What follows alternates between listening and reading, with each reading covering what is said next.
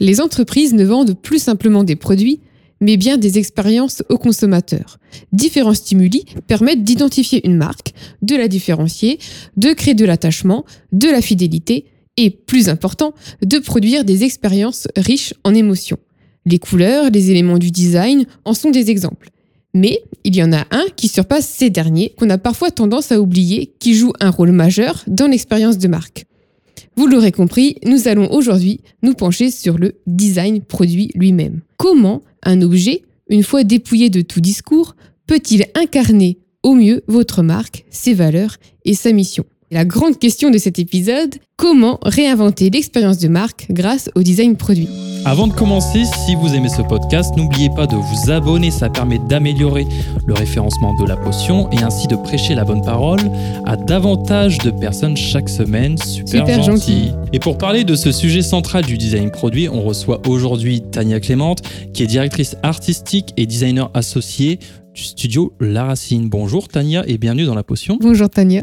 Bonjour Manon, bonjour Miguel, merci à vous de me recevoir. Ah ben on est super heureux de t'avoir aujourd'hui depuis le temps qu'on annonce enfin une représentante du studio La Racine. Bon, d'ailleurs je pense que les personnes qui nous écoutent ou qui nous regardent régulièrement euh, ont très souvent entendu ce nom et, et bah, très euh, récemment avec euh, Benjamin. oui, c'est vrai qu'on a fait un épisode avec Benjamin Lasserre qui est fondateur de la source française. la source française, exactement, et qui est dans la racine du coup. Exactement, oui. Voilà, vous êtes sur tous les, sur tous les Partout.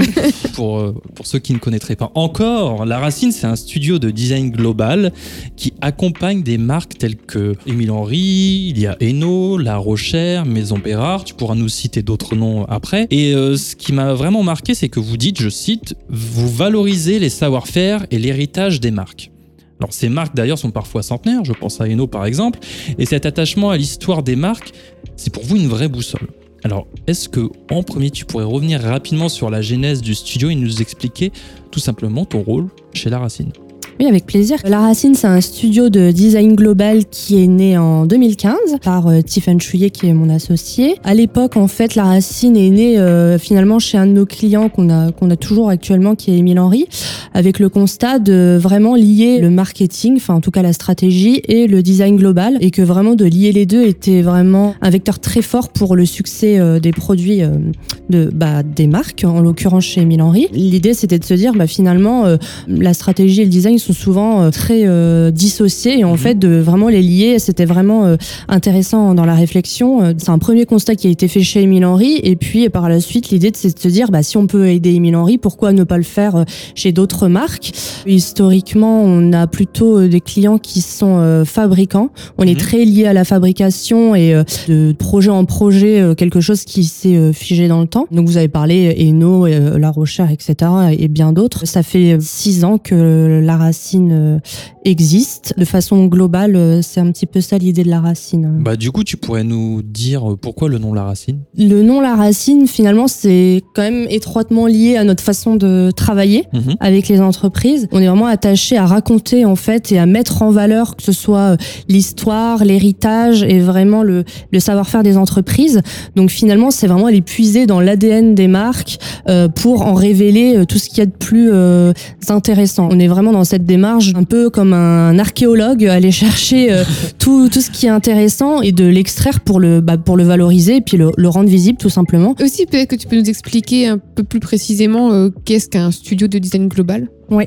Quand on travaille avec des entreprises qui fabriquent des objets, bah, le, la concrétisation, c'est l'objet. Mais finalement, ce qui fait le succès de cet objet, c'est vraiment tout ce qui va l'entourer. L'idée, c'est vraiment d'accompagner main dans la main les entreprises de leur stratégie, juste en passant par leur identité visuelle, toute la communication qui peut être vraiment faite autour d'un produit, jusqu'à euh, comment on dessine un produit, comment on le vend, comment on le met en valeur aussi dans les points de mmh. vente. Créer du lien euh, de A à Z, j'ai envie de dire. Euh, il y a des choses qu'on fait en interne et puis mhm. après, on a un écosystème qui nous permet de mettre les meilleurs experts sur chaque sujet, comme on a pu le faire ensemble avec Eno, par exemple. Absolument. Donc, euh, nous, c'est vraiment ce qui nous tient à cœur, c'est de se dire, on va essayer de d'aider au mieux les entreprises, vraiment de, de, de vraiment tout mettre en place pour avoir un résultat le plus intéressant possible. Donc, c'est aussi pour ça qu'on s'entoure de personnes qui ont un regard qui, pour nous, euh, euh, est très pertinent à chaque fois sur chaque projet en fait. Ton, ton rôle euh, chez Racine, c'est vraiment de t'occuper de ce design produit du coup. Oui, c'est ça. En fait, chez La Racine, on a trois grands pôles. Alors historiquement, donc c'était tout ce qui était euh, stratégie de marque. Donc euh, c'est le ce que l'expertise vraiment de Tiffen qui euh, accompagne vraiment les entreprises sur ce sujet. Après le pôle, donc maintenant Tiffen qui accompagnait Cécile, l'équipe s'est un petit peu agrandie depuis. On est on est six maintenant. Donc elles sont sur ces sujets de stratégie de marque qui sont vraiment fondamentales pour les entreprises, donc qui qui les amènent vraiment à se poser les bonnes questions, à poser les bases. Et puis après, on a tout le pôle création qui en fait euh, euh, comment on va exprimer tout ce qu'on a dit dans la marque, euh, bah, dans un produit, dans une image, dans une identité. c'est vraiment toute cette partie création qui englobe finalement pas mal de choses. On fait aussi de la scéno. et donc moi je travaille voilà à la direction artistique des marques qu'on accompagne et je suis accompagnée de Missia qui nous a rejoint récemment pour tout ce qui est design produit, graphisme. Donc je m'occupe vraiment de en fait donner une orientation à chaque projet. Bien sûr, c'est toujours un travail qui est fait dans la main, main dans la main avec euh, les entreprises. Il faut vraiment qu'ils se sentent à l'aise et qu'ils vraiment s'approprient euh, l'univers. Mais euh, généralement, quand c'est fait aux racines de leur histoire, ça a du sens et finalement ils adhèrent puisque c'est ça leur ressemble et c'est vraiment juste une matérialisation finalement de, de tout ça. Le sujet de cet épisode, c'est de voir comment on peut réinventer l'expérience de marque grâce au design produit. Autrement dit, voir comment le design produit peut être vraiment un levier pour le développement d'une entreprise. Et c'est pour ça qu'on a tenu à t'avoir aujourd'hui. En tant que designer d'objets, on a vraiment envie d'avoir ton, expertise pour répondre à ce sujet un peu compliqué. On va commencer avec une définition, on aime toujours définir les choses. Qu'est-ce qu'est pour toi le design produit? Vaste question. Évidemment, il y a plein de façons euh, d'envisager le design. Le design, c'est un mot qui a été un peu galvaudé. Euh, maintenant, on parle de canapé design. Euh, enfin, c'est devenu un adjectif plutôt qu'autre chose. Mm. Il y a plein de façons d'appréhender le design et de, bah, de faire du design, mais j'ai peut-être plutôt euh, m'attacher à ce que nous, notre vision euh, du design au sein du studio. Je dirais pas forcément que design produit, mais c'est plus de façon un peu plus large une, une façon de voir les choses. Le design, c'est surtout un état d'esprit, une façon de, de voir les choses, s'autoriser aussi à voir à travers un prisme un peu différent en fait, se reposer euh, beaucoup de questions. Finalement, c'est on cherche toujours finalement à répondre à un besoin, un, mmh. un problème, mais finalement, avant de vouloir trouver une solution, c'est de se dire comment on peut un peu prendre les choses dans sous différents angles avant de dessiner un, quelque chose ou de proposer euh, de proposer un projet à nos clients. On est vraiment dans l'écoute en fait. C'est le design aussi, c'est savoir écouter, savoir observer, qu'on arrive à la fois à répondre à un besoin et avoir une proposition euh, qui qui soit originale, qui soit innovante, qui ait du sens pour qu'on fasse un objet à quoi il sert. Peut-être que tu peux nous décrire vraiment quelle place prend le design produit dans l'accompagnement que vous proposez euh, aux marques avec qui vous travaillez chez La Racine? Ça peut être pour les gens qui avec qui on travaille une porte d'entrée Mhm. C'est-à-dire, euh, je prends un exemple, Eno qui vient nous voir en nous disant, euh, bah là, il faut qu'on soit plus différenciant sur notre marché, on a pas mal de concurrence et on a besoin de, de travailler nos produits. Donc finalement, c'est une porte d'entrée qui nous ouvre à d'autres réflexions, mmh. comme on a pu le faire. Euh, finalement, on en est rentré par le, par le produit et on s'est rendu compte que euh, en amont, il y avait des choses qui collaient plus, donc on, on, a amorcé une, une réflexion un peu globale. Et ça peut être aussi euh, pour euh, certains projets finalement quelque chose qui est pas évident. Enfin, nous, nos produits fonctionnent bien, on, on en est satisfait, etc. Et ça peut être finalement quelque chose qui a en fin de course. Enfin, la place du design produit pour nous dans nos projets, elle est importante parce qu'on accompagne beaucoup de fabricants. Mmh c'est un peu nos, clients historiques, donc euh, soit euh, des fabricants qui veulent devenir des marques ou des marques qui fabriquent eux-mêmes. Donc euh, la, la, place finalement de l'objet est hyper importante parce que bah, pour leurs clients c'est vraiment le. Avant de savoir que c'est Émile Henry, on voit une cocotte. Donc, vous accompagnez très peu des marques qui ne sont pas forcément fabricants, c'est ça? Euh, si, on peut en accompagner aussi. Il y a des gens bah, qui, font, qui sous-traitent, qui montent leur boîte, leur projet. On a accompagné, euh, bah, là tout récemment, par exemple, une. Euh, je reviendrai à la question de base euh, après, mais on a accompagné récemment la naissance d'une marque de maroquinerie, mhm. d'une famille qui était fabricant de celliers, qui s'appelle Façon Cuir, et en fait, on les a accompagnés de A à Z sur bah, la sortie de terre de la marque et les produits. D'accord. Ça nous arrive, maison héritage ou pas, et fabricant ou pas. Et du coup, la relation est différente puisque vous êtes entre deux intermédiaires. Parce que quand la marque est fabricant, du coup, il n'y a qu'un intermédiaire.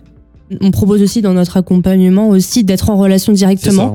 parce qu'en en fait, c'est quasi impossible pour nous de dessiner quelque chose si on sait pas, si on sait pas comment. Enfin, bien sûr, on va nous dire, bah non, on fait des tables en bois, mais on a besoin de savoir bah, quel est l'outillage, est-ce qu'il y a un savoir-faire à valoriser. Donc, c'est vraiment finalement des équipes projets après qui se montent et bon, on trouve un moyen de rentrer dans l'usine en fait, parce que c'est un peu, enfin c'est quelque chose qui est pour nous quand même, enfin, très très important. Donc, voilà, euh. comme on l'a déjà dit, hein, euh, nos auditeurs le savent, on a, voilà, nous avons déjà collaboré euh, souvent ensemble.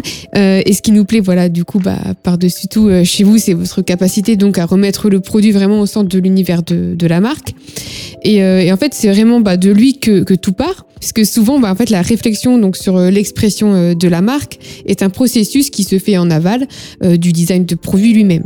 Donc pourtant, c'est souvent en fait à ce moment-là que l'on se, se rend compte en fait qu'un travail sur le design produit est nécessaire et que de ne travailler bah, que la stratégie de marque bah, ou une nouvelle identité visuelle en fait est, insuffisante. Voilà. Donc du coup, est-ce que tu peux nous, nous parler euh, euh, d'une collaboration où vous étiez euh, bah, dans ce cas de figure, par exemple, où en travaillant en fait la marque, vous avez pu souligner un besoin fondamental de revoir le design des produits de la marque elle-même? Est-ce que c'est un peu le cas avec Eno? Ou c'est peut-être pas de ça que tu vas me parler? Euh, Non, on va, on va, essayer de prendre un autre exemple. Et nous, mhm. en fait, euh, ils avaient conscience qu'il fallait qu'ils retravaillent leurs produits parce que forcément, il y avait des gros efforts de fait par les concurrents sur euh, des, leurs nouveaux produits. Donc ça, ils en avaient conscience. Au contraire, sur le travail de la marque, euh, où vous s'était dit, oh non, on, on, adore notre logo, etc. Et on s'est rendu compte que finalement, il y avait peut-être un déséquilibre. Euh, mais bon, ça, c'est normal. C'est au fur et à mesure, on réalise. C'est pas évident tout de suite de, de, le faire. Et ça, je pense que ça les a bien aidés. Mais peut-être euh, le contraire, euh, je dirais... Euh, J'ai commencé avec un contre-exemple, c'est super. Hein. c'est pas grave, on va prendre un autre exemple. Peut-être La Rochère. Mm-hmm. La Rochère avait vraiment une posture de fabricant. Tout dans leur univers de, marque euh, prêter euh, à, confusion. En fait, il n'y avait pas vraiment de d'attachement à la marque. Mhm. Euh, le logo était voilà rouge. Il y avait quelque chose, une, posture très fabricant pour faire court. Et en fait, on les a vraiment accompagnés euh, dans, dans un premier temps à faire le pas entre bah, comment on passe d'une posture de fabricant à vraiment une marque inspirante auquel les gens s'identifient, de vraiment avoir une communauté, des, mhm. des produits qu'on reconnaît. Donc on, on, est passé par toute cette phase de plateforme de marque. Suite à ça, il y a vraiment un travail de ce qu'on appelle nous un peu dans le jargon de plateforme produit, c'est de se mhm. dire bah avant de dessiner un nouvel objet, est-ce que euh, on se poserait pas les questions euh, sur euh, finalement les objets existants Donc est-ce que les produits qu'on propose sont vraiment nous ressemblent et sont vraiment pertinents mhm. avec ce qu'on raconte? Bah, La recherche, c'est vraiment pour ceux qui connaissent pas, hein, parce que c'est pas non plus Duralex ou je sais pas quelle autre marque très connue, peut-être bientôt. Bah, la recherche, c'est quand même bon. On parlera des conséquences qu'a eu ce, ce travail que vous avez fait, mais ça a vraiment permis à la marque de se développer et de se faire d'ailleurs racheter récemment. Oui, tout et à euh, fait. la recherche, c'est aujourd'hui des filiales euh, à New York. Enfin, ça a pris vraiment beaucoup d'ampleur. Ouais, ouais, euh, bah c'est vrai que le travail qu'on a amorcé, enfin, on a aujourd'hui un beau recul dessus et des beaux résultats. Donc, c'est vraiment que, bah, bah, que ce travail a porté mhm. ses fruits. La recherche, c'est vraiment du verre du quotidien, donc du verre épais. Donc, il y avait des, objets qui étaient au catalogue qui avaient plus vraiment de sens, qui étaient très bien dessinés. Hein. Mhm. Finalement, c'était sur des typologies qui correspondaient pas à ce que vraiment était le cœur de la recherche. Mhm. Donc, euh, c'est du verre à vin très fin. C'était pas vraiment euh, mettre en valeur leur savoir-faire euh, vraiment profond. Donc, voilà. Il y a aussi une analyse qui a été faite autour de bah, finalement c'est quoi un produit la, recherche qui fonctionne qu'est-ce qui fonctionne mhm. pas. Et euh, il y a toute une réflexion autour de ça qui a été faite pour après amorcer un travail de design qui après est de plus en plus pertinent parce qu'en fait on comprend les choses avec le recul on en tire des leçons et on sait demain euh, ce dont euh, va avoir besoin le, le, le marché demain et qu'est-ce qui est finalement l'objet qui incarne plus la valorisation de ce savoir-faire. Les numéros du Rolex que vous avez au fond du verre bah tout le monde les connaît. Bah, là c'était aussi d'inscrire la recherche euh, avec son logo dans le verre et de se dire bah on rend aussi la marque visible à travers le produit. Comment on sigle euh, ça c'est une question aussi de design, comment on sigle aussi un produit avec euh, avec la marque en fait. Je sais pas, sais pas si ça a répondu. si absolument. En plus, la recherche c'est un héritage. Alors c'est bien du coup d'avoir des héritages forts, d'avoir une histoire à, à transmettre. Mais le cas de la recherche est encore particulier parce que on a un héritage qui est vraiment très conséquent. C'est une verrerie qui a été fondée en 1475, si je me trompe pas. la charge n'est pas été trop lourde au début de continuer cette belle histoire qui a de tant d'années. Bah oui, non, c'est vrai que on se dit euh, 1475, tout, tout a dû euh, être fait. Est-ce qu'on va réussir à Et puis surtout qu'aujourd'hui, on a des best-sellers chez La. Rochère. Le verre abeille, tout le monde le connaît. On essaye à travers les nouveaux produits bah, de faire euh, à chaque sortie de produit un, un iconique. Mais effectivement, 1475, bah, c'est le plus gros atout. Donc c'est aussi ce qu'on a voulu mettre en avant dans le logo. C'est, euh, bah, il y a pas besoin de baseline quand tu dis 1475. Enfin, euh, il y a pas, il y a plus, il y a de- plus grand chose à de- dire. Oui, quoi. oui, Il n'y a plus grand chose fort. à dire. Donc, euh, c'est aussi ça, en fait, le Mhm. design, c'est de mettre en avant et en valeur les atouts euh, et vraiment les forces de l'entreprise. Et ça peut passer par plein de choses, mais Là, on va revenir vraiment au cœur du sujet de, de ce podcast. On voulait revenir avec toi sur ce terme d'expérience de marque qu'on a abordé du coup dans cette euh, introduction. Et c'est un terme qui est quand même assez récent. Pour le définir clairement à nos auditeurs, l'expérience de marque, c'est l'ensemble des interactions entre une marque et un consommateur. Donc ça comprend l'ensemble des sensations, des sentiments associés à la marque et qui font partie du coup du design, de l'identité, du packaging, des communications, etc. etc. L'expérience de marque, c'est donc un concept multidimensionnel. Alors si tu es d'accord, on aimerait revenir avec toi sur la dimension sensorielle. Son but, c'est d'offrir un plaisir esthétique, de l'excitation, de la beauté, de la satisfaction aux consommateurs. Et d'ailleurs, sur votre site, on peut lire Nous aimons la matière et les savoir-faire qu'ils incarnent, et nous nous engageons chaque jour à les pérenniser. Alors là, franchement, on est en plein dans le domaine du sensoriel. Tania, en tant que designer, dans quelle mesure les, les matières sont-elles importantes pour toi? Quelles sont les relations que tu fais entre les matières et la marque elle-même? Une certaine euh, sensibilité, en Mhm. fait. Euh, J'ai toujours, euh, dans mon travail, euh, mis au, au cœur de la réflexion vraiment euh, bah, comment on peut exploiter au mieux euh, les qualités du- d'une matière. Enfin, exemple concret, euh, demain, on doit dessiner euh, quelque chose, un nouveau produit pour Émile Henry. Bien sûr, Mhm. il faut que ça rentre dans l'histoire, mais il faut aussi que ça ait un intérêt euh, du point de vue matière. Donc, quelles sont les qualités techniques de cette matière Bah, la, la place de la matière, enfin, elle est aussi fondamentale parce que, comme je vous le disais juste avant, nous, on travaille avec des fabricants, euh, des fabricants qui ont un savoir-faire de base, qui ont peut-être aussi des, des, euh, des techniques, des choses qui sont très euh, particulières et très, euh, très liées à leur ADN. Et euh, bah, notre rôle aussi, c'est de les réinventer pour demain, c'est de se reposer des questions, d'aller aussi euh, sur la chaîne de production et de dire, bah, en fait, aujourd'hui, les choses, elles sont faites comme ça, est-ce qu'on pourrait les faire euh, différemment? Quel est aussi le process? Et ça, c'est super. euh, Enfin, pour moi, c'est quelque chose de, pri- de primordial en fait quand on travaille. euh, Chaque matière est prétexte aussi à découvrir un univers. Vous parliez aussi tout à l'heure de bah, cette phrase, pour en revenir à la phrase d'intro là qu'on met sur notre site. C'est un peu un mini manifeste, j'ai envie de dire, parce Oui. que c'est aussi sauvegarder euh, bah, ce qu'on disait, un savoir-faire et la matière en fait. Que en aidant ces entreprises à, à, à se développer, on sauvegarde aussi bah, des savoir-faire sur des territoires. On a certaines filières en France qui sont vouées à disparaître et euh, les, entre- les entreprises sont même amenées à, à créer des, leurs propres écoles en interne. Donc, euh, enfin, il y, en a- il y a plein de cas comme ça, mais euh, il y a le cas de, par exemple, peut-être la marque Moviel que vous connaissez peut-être, qui Mhm. travaille le cuivre, etc. Il y a vraiment ce, ce travail de la formation, de la, de la pédagogie aussi. Et, euh, en fait, à travers tous ces projets et ces objets, il y a finalement ce- cette volonté aussi pour nous de sauvegarder un patrimoine et des savoir-faire bah, sur nos territoires, tout simplement. Bah, avec Eno, par exemple, euh, la fonte émaillée. Oui. Euh, leur savoir-faire, c'est vraiment euh, euh, l'émaillage de la fonte. hein. La, la Mhm. fonte, euh, enfin le moulage n'est pas fait chez eux, mais il y a vraiment une expertise là-dessus avec euh, voilà des fours énormes et vraiment une technique très précise, très rigoureuse, parce que ça- c'est un objet quand même sur lequel on va cuisiner, donc il faut que ce soit euh, que ce soit quand même assez pérenne et safe, on va dire. Mhm. Et le travail du métal, qui est finalement euh, un, un savoir-faire qu'on peut retrouver assez régulièrement. Bah là, pour le cas des Eno, euh, où on parlait tout à l'heure de vraiment la, la mise en forme de la matière, bah, l'idée c'est de se dire comment sur leur outil de production on peut finalement avec des investissements moindres avoir des résultats esthétiques et de mise en forme différents pour se di- différencier. Le cas d'Eno, ça a été Mhm. faire des Mhm. arrondis par exemple, parce que à la fois ça les rendait dif- différenciants sur leur marché par rapport à la concurrence, mais c'était étroitement lié à leur ADN parce que historiquement, euh, Eno faisait des appareils de chauffage avec de la rondeur. Ça c'était vraiment cette idée euh, euh, à la fois de, de quelque chose de très technique, très tendu, avec des lignes très euh, très droites et euh, cette rondeur aussi qui ramenait de la féminité. Euh, c'était vraiment ce mélange des deux. Donc euh, Je, je voulais insister du coup sur ces matières parce que c'est vraiment quelque chose que vous mettez vraiment au centre.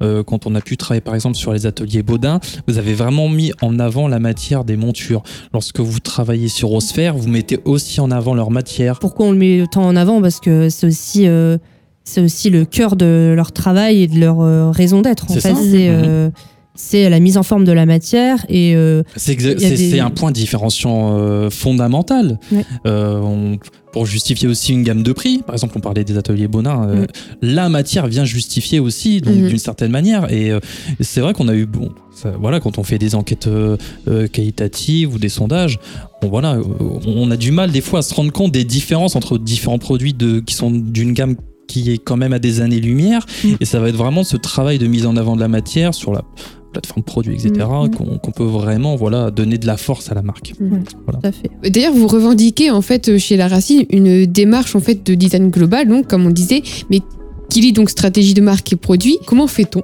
pour traduire en fait eh bien les valeurs d'une entreprise, son histoire et son patrimoine en fait bah, par le design? Quel est d'ailleurs toi ton, ton processus en fait de lors de la conception d'un produit? Quelle est la place que que prennent en fait l'aspect esthétique et l'aspect fonctionnel?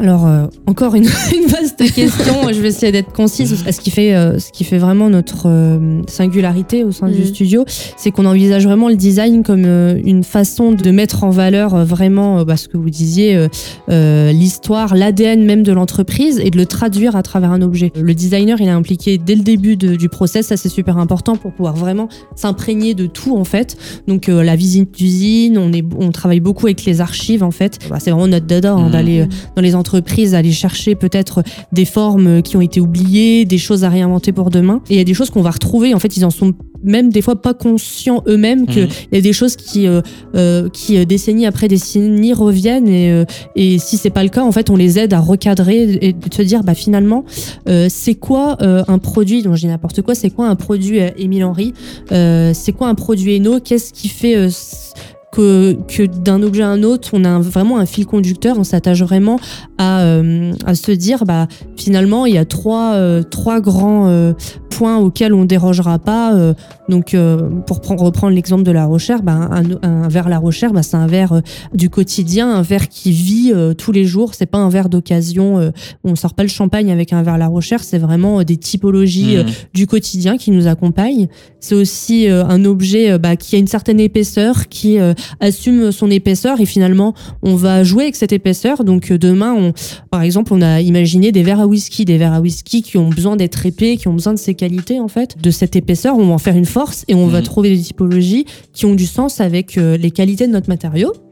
Et euh, c'est un verre euh, bah, qui a du décor parce que La Rochère raconte des histoires. Donc, euh, on va faire des, des, produits qui sont inspirés, qui racontent des histoires et qui vont nous permettre après pour la suite de vraiment créer une histoire un peu globale. Et après, dans, bah, dans notre processus de dessin, c'est sûr que on essaye de, de voilà de trouver des lignes, des, des des courbes, vraiment des couleurs aussi qui sont vraiment identitaires. L'idée c'est pas de dire on va travailler avec la racine, on va faire un produit qui va durer six mois et ça va être un coup de, de pub. On n'est pas dans, dans l'objet vitrine, on va dire, Mhm. Mais on est plus dans la construction. C'est de se dire bah on espère que l'objet qu'on va dessiner là, bah il va il va rester au catalogue 3-4 ans et que ça va devenir un iconique. Mhm. Et pour devenir un iconique, on doit vraiment euh, s'attacher à, à, à définir des codes, des codes qui vont, qui vont se, qui peuvent vraiment être des détails, mais j'ai envie de dire tout est dans les détails en fait, et c'est, c'est le, l'addition de tous ces détails qui ça, hein. font que bah, l'objet après a, a vraiment une ligne, et on essaie vraiment d'aider les marques à avoir leur propre code. On aide vraiment les marques aussi euh, à avoir un, à leur apporter un langage qui Mhm. est finalement un mix un peu entre notre sensibilité à nous et euh, leur code à eux mais finalement qui puissent se l'approprier en fait on est vraiment euh, vraiment attaché à ça On peut peut-être revenir sur Mm. cette. Tu parlais de la collection de verres à whisky qui est vraiment intéressante. Ouais. Que j'adore. Donc, euh, c'est. euh, je sais pas s'il y en a plus, mais en tout cas, euh, on a les quatre verres à whisky qui, euh, chacun.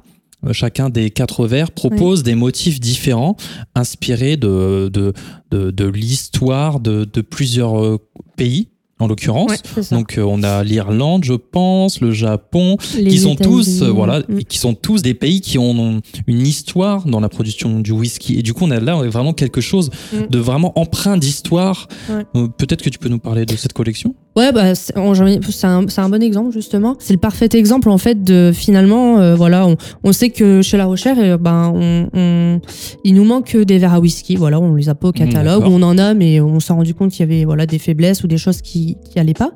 Donc on va dessiner un verre à whisky. Bah, avant de se précipiter sur le dessin, en fait, on se dit bah c'est quoi un verre à whisky? C'est ça, ouais. euh, quel est euh, bah c'est quoi le whisky? Où est-ce que c'est né? En fait on a un peu de, un travail voilà de d'archéologue comme je disais tout à l'heure d'ethnologue pour essayer de comprendre euh, en finalement Vous êtes devenus des spécialistes va- du whisky, quoi. Ouais, un petit peu bah, il fallait s'imprégner du sujet Voilà.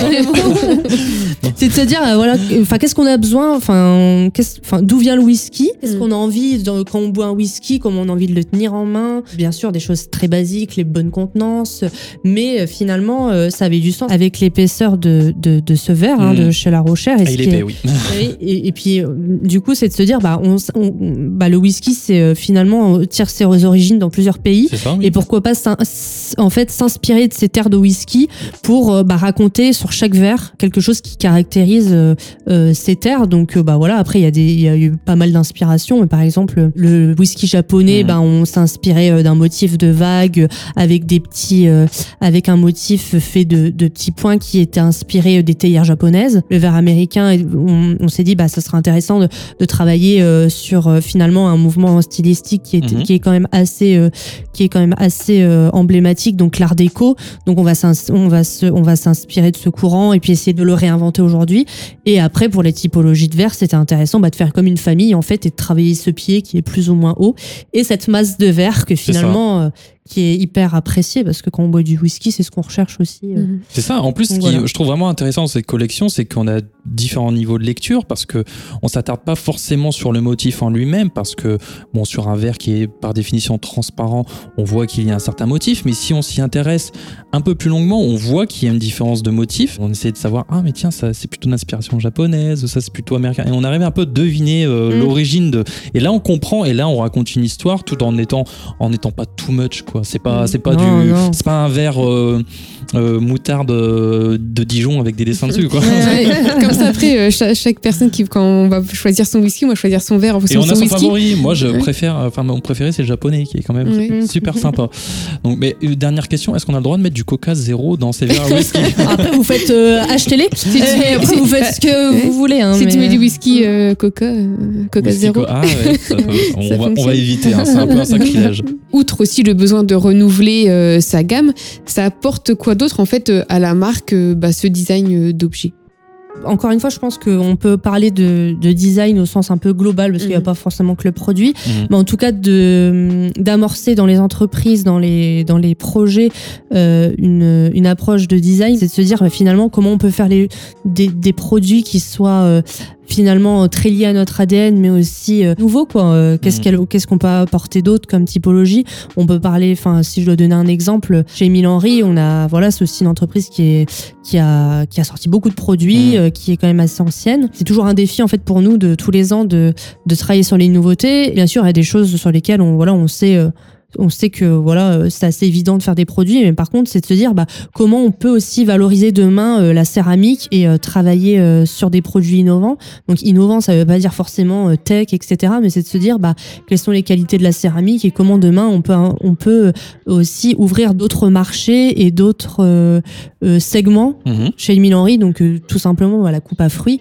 Euh, elle est née, euh, elle est, elle est née d'un, vraiment d'une réflexion design autour de bah, quels sont les, les modes de consommation culinaire, hein, on va Mhm. dire, qu'est-ce qu'on mange, quelles sont les tendances, comment on conserve nos produits en fait. C'est, c'est de se dire euh, une espèce de constat de on met tout au frigo, mais finalement quelle est la meilleure façon de conserver ses fruits et ses légumes et c'est pas forcément donc, au le frigo. produit, c'est euh, aussi une manière de, de re-questionner nos modes de consommation et la relation qu'on a avec euh, les objets du quotidien, en fait, aussi. Tout à fait, parce que c'est en perpétuelle, euh, c'est des choses qui sont en perpétuelle évolution. Par exemple, la, la, la coupe de conservation, on n'aurait jamais euh, eu cette réponse-là si on s'était pas la- posé la question de finalement, c'est pas ce qu'on cuisine et peut-être Henry n'est pas que dans la cuisine, mais dans l'univers de la cuisine, comment on conserve nos, nos légumes Mhm. et bah, la céramique, voilà, un, un matériau qui, euh, sain qui permet euh, d'avoir une température constante. Et voilà, donc voilà, c'est un exemple. En fait, c'est comment on fait marche arrière pour se reposer euh, les questions, mais différemment, pour apporter des réponses Mhm. innovantes. Et euh, juste pour revenir à la question, nous on travaille beaucoup, euh, on travaille beaucoup sous forme de workshop. On aime beaucoup Ouais. aussi se dire, bah voilà, avant de se précipiter sur le produit, on va vous on va vous amener avec nous, on va intégrer une réflexion vraiment qui nous permet de rembobiner Mhm. et de se reposer d'autres questions différemment. On a une relation quand même assez euh, assez proche avec les entreprises. On, Mhm. on- on- finalement, on est à Paris, mais tous nos C'est ce qu'on disait euh, dans un épisode précédent. euh, vous prenez vos petites valises, on le disait avec, je crois que c'était avec Benjamin. Oui. hein. Quand tu travailles pour une entreprise et que tu n'as même pas vu, euh, t'en as pas vu du tout la couleur, c'est Mm. quand même un peu paradoxal. Non, Et là, vous êtes, vous- souvent, je, Ouais. vous appelle. On est dans le TGV, oui, bah, le TGV, c'est un- oui, on- votre on- ami. Alors bah, du coup, pour, euh, pour terminer cet épisode, est-ce que tu pourrais bah, nous, nous dire quels sont vos, vos projets en cours ou voilà, des projets qui vont venir prochainement Peut-être euh, des une projets à, à exclusivité. sortir, oui. en exclusivité première. Euh, alors on, on a pas mal de on a pas mal de sujets en cours. On est notamment euh, partenaire de la région Nouvelle-Aquitaine qui a lancé un appel à manifestation d'intérêt autour du design en fait justement pour euh, pour euh, inciter enfin aider les entreprises à instaurer en fait vraiment une démarche de design au sein de Mhm. leur entreprise donc vraiment design global si euh, on a euh, dans les auditeurs des, des entrepreneurs ou des entreprises qui euh, qui sont en Nouvelle-Aquitaine et qui souhaitent euh, euh, travailler sur euh, des questions de design global, euh, bah, c'est le bon moment. En fait, c'est une région qui Mhm. accompagne euh, beaucoup les entreprises et met vraiment en place des, des choses très intéressantes. Donc là, c'est un sujet qui, nous- qui, nous, qui nous occupe pas mal en ce moment. Après, on est en plein lancement aussi de, bah, de la source française euh, avec euh, toute l'équipe et avec euh, principalement aussi Benjamin euh, qui s'occupe qui s'occupe de ça au sein de la racine puisque la source française fait partie de la racine. Donc on a le lancement de cette plateforme en ligne qui aide les porteurs de projets et les fabricants à se mettre en relation pour encourager vraiment la, fabrication made in France. Un sujet qu'on connaît bien depuis le début de la racine. On a des jolis projets aussi en perspective, notamment euh, avec, euh, on en a, on l'a évoqué un petit peu tout à l'heure, avec euh, l'entreprise Façon Cuir, qui a un héritage cellier en fait, donc sellerie dans l'univers du, cheval, et qui a décidé de monter sa propre marque de maroquinerie. Donc on les a vraiment aidés dans tout le processus, donc la naissance de la marque et son développement, donc tout ce qui est euh, tout ce qui est univers de marque, les, le design des produits aussi, on les a dessinés main dans la main et euh, prochainement une, une, une ouverture de boutique à Biarritz. On a travaillé surtout euh, l'agencement, euh, l'architecture intérieure de, de cette boutique qui sera vraiment leur première euh, vitrine. Donc un super projet en perspective et euh, pour en revenir à ce qu'on disait tout à l'heure, c'est vraiment euh, un projet qui nous tient à cœur aussi parce que c'est vraiment une dynamique et une relation hyper hyper enrichissante en fait. C'est vraiment ils ont tous un savoir-faire bien particulier et vraiment une vision de de l'entreprise on va dire pour demain, pour le futur. Donc c'est vraiment agréable pour nous de, de, voilà de travailler sur des projets comme ça. Donc on pourra vous en dire plus très très très bientôt, j'espère. Mais en tout cas, on a bien compris vraiment, là, je pense, comment euh, le, le- cette réflexion sur le Mm. design d'objets peut rayonner sur toute la marque, apporter de la valeur, comme on l'a vu avec le cas de, de La Rochère, comment on peut traduire cette histoire, aussi résoudre des, des questions, apporter des nouvelles réponses en termes de design sur les nouveaux besoins. Tu parlais des, des verres à whisky, par exemple. Mm. En tout cas, merci, beaucoup, Tania de nous avoir parlé du studio La Racine et d'avoir partagé avec nous ta vision du design produit. Et c'est au service de la marque. Merci à vous, merci beaucoup. Et euh, nous, on vous dit à la semaine prochaine. À tous à la semaine prochaine, oui. À bientôt. À bientôt. Au revoir.